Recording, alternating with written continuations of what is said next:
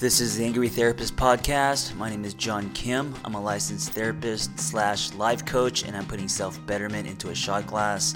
10 minutes unpolished. Hey guys, welcome to episode two of the Angry Therapist Podcast. In episode one, we talked about the first stage or the first step in building yourself a brand new container. And I just thought it's appropriate to start with my concept on building yourself a safe life space. And I believe that uh, if you build a safe container, that growth is organic. And I believe that if your container is cracked, and many of us have cracked containers, that growth is stunted and you won't be at your potential. So, the point of this podcast is to put things in a shot glass. I have a timer here. It's going to go off in exactly 10 minutes. I totally lied. I do not have a timer, but I am looking at my clock on my computer and I will judge about 10 minutes now and I'll, uh, you know, finish it then because I just think that we live in a world where there's so much noise. Who's got time to listen to an hour long podcast, uh, especially if it's from me. So um, the first stage was um, about transparency. That's what it was called. And, and we talked about pseudo versus solid self. We talked about false beliefs and stopping living your lies. And the last piece I wanted to finish um, because we ran out of time is returning what's not yours to own. Real quick, let me just insert subscribe if you uh, enjoy this dialogue and you want to be notified when new episodes come out because I'm going to pump them out often since they're only 10 minutes. And I promise I will put things in a shot glass instead of a wine glass. If you prefer things in a wine glass, this is definitely not your podcast. That being said, I'm going to be me because um, I believe in being yourself. And uh, with that comes uh, silliness and uh, bird walking and all over the place. And sometimes I give you the information and you have to piece it together because the way that my mind works, I just it's scattered and it's sometimes nonlinear, etc. So, FYI.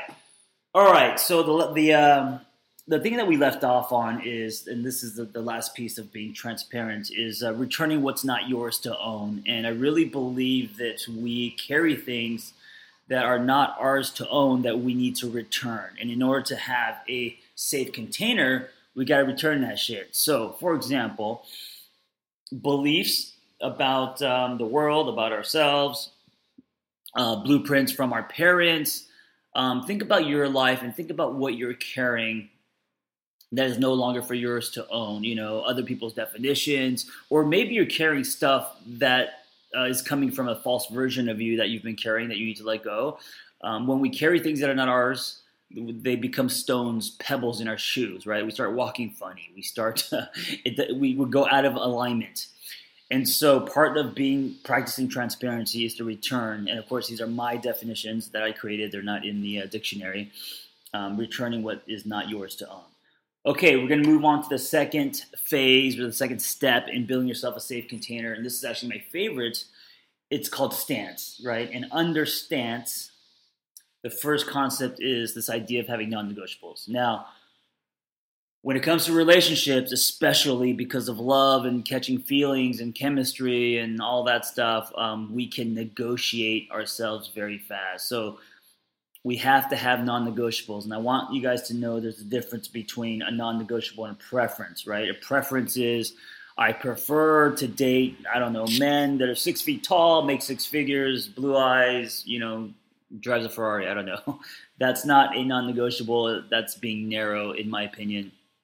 A non-negotiable are things that um, will crack your container. Like the obvious would be abuse right? Physical abuse emotional abuse character assassination um, but there are other non negotiables that are really important that can become an engine of a relationship. For example, one of my non negotiables is I really need to have great banter with someone, right? I really believe that banter is one of the pistons that keep a relationship going and moving forward.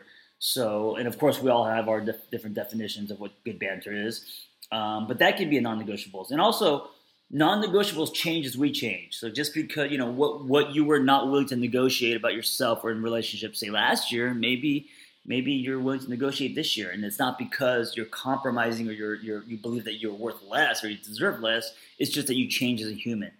So having a safe container means you're having some non-negotiables. Um, if you're negotiating everything, then you're flimsy, right? And so we're just talking about relationships, but also at work, what are your non-negotiables? You know, I I can't punch a clock anymore. It's something I'm not willing to negotiate. I've tasted that. It grazes me out. It depresses me.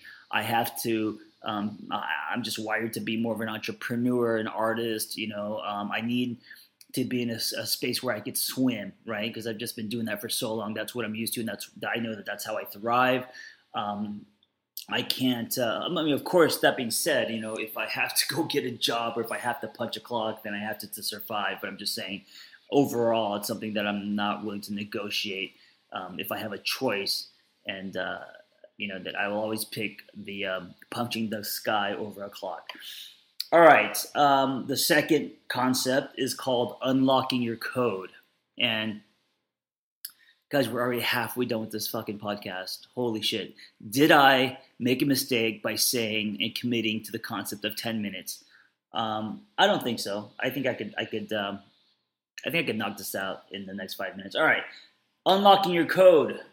Uh, this is the idea that growth is more about a reunion than anything else. So we need to reunite with parts of ourselves that we've been ignoring for so long. And let me give you some examples. Um, when I was growing up, I was uh, um, some of the happiest times of my life were spent upside down, spinning on my head, right? Breakdancing when I was 12. And it doesn't mean that now as a 44 year old to start breakdancing again. I mean, it could, but it means to to like reunite and establish a new relationship with that spirit of me, right? So I find that through activities like butterfly pull-ups and CrossFit and riding my motorcycle and other activities that give gave me the feeling and allowed allows me to uh, to have the relationship with that spirit of the 12 year old John Kim who was spinning and fearless and breakdancing and wearing windbreakers and fat laces like right so tapping into the spirit of that John Kim is what it means to unlock your code right? Connecting to that part. So that's one example. Of course you know uh, there's there's lots of parts of us that we've disconnected with uh, because life happened because we had to grow up because we had kids we got married you know whatever the case. And i think that a lot of people lived a very gray out life because we don't reconnect with that authentic part of us. And it's usually it's usually when we're younger because when we're younger we don't have the responsibilities of life. We're free to be curious and to roam and to be our unique selves. We're not concerned with seeking approval and validation. And that's sometimes when we're the most pure right? So connecting with parts of yourself that you really liked about you um, what would that look like? And so the, the action the work would be executing that you know whatever that looks like. It doesn't you know, maybe it's buying a guitar maybe it's picking up a you know paintbrush maybe it's um, learning how to dance again or, or maybe it's a whole different activity but that activity uh, connects you with that part of yourself right? So breakdancing and crossfit are two different activities but crossfit uh, through crossfit i've pulled out the the 12 year old john kim with the windbreaker spinning on his back.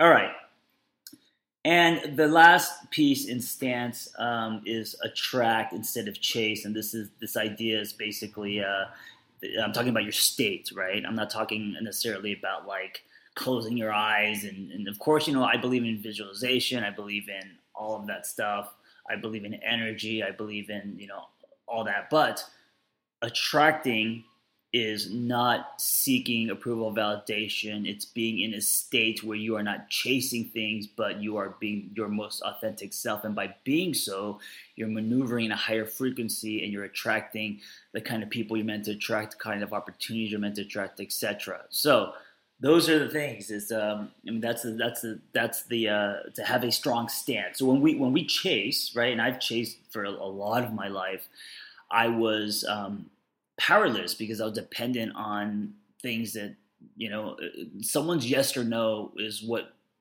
my happiness was based on. So it left me chasing. When you're chasing, you're desperate. You're willing to sell your soul. You're willing to do anything for, you know, for that that thing at the end of the rainbow. And so in that way, you're very wobbly. You're, you know, that leaves room for you to uh, be very pseudo and a false version of yourself, and that is not where your power lives. So being in an attracting state means kind of going back to this idea of pseudo and solid, being solid, being authentic, being vulnerable, being you. And I think the more you are that, and of course, you know, we could talk a little bit later about the, or actually in the next episode, we'll talk about um, how to attract, right, the, the internal and external. But um, just for the sake of time, I just want to finish with um, the broad strokes of attracting versus chasing, and we'll go into details in the next episode because this 10 minutes comes up super fast. Guys, it's already been 10 minutes. Holy shit. All right, listen, guys, that's the end of stance. Um, we're gonna next episode we're gonna get into how to attract, and then the final piece of building yourself a safe container, which I just call container because I think I just lost my creativity juice. I ran out of creativity juice when I was writing the book. Anyway, um, follow me on uh, Instagram at the Angry Therapist, on Facebook, um, wherever. And uh, guys, be well and hope you have a great day. Not a great day, a meaningful day.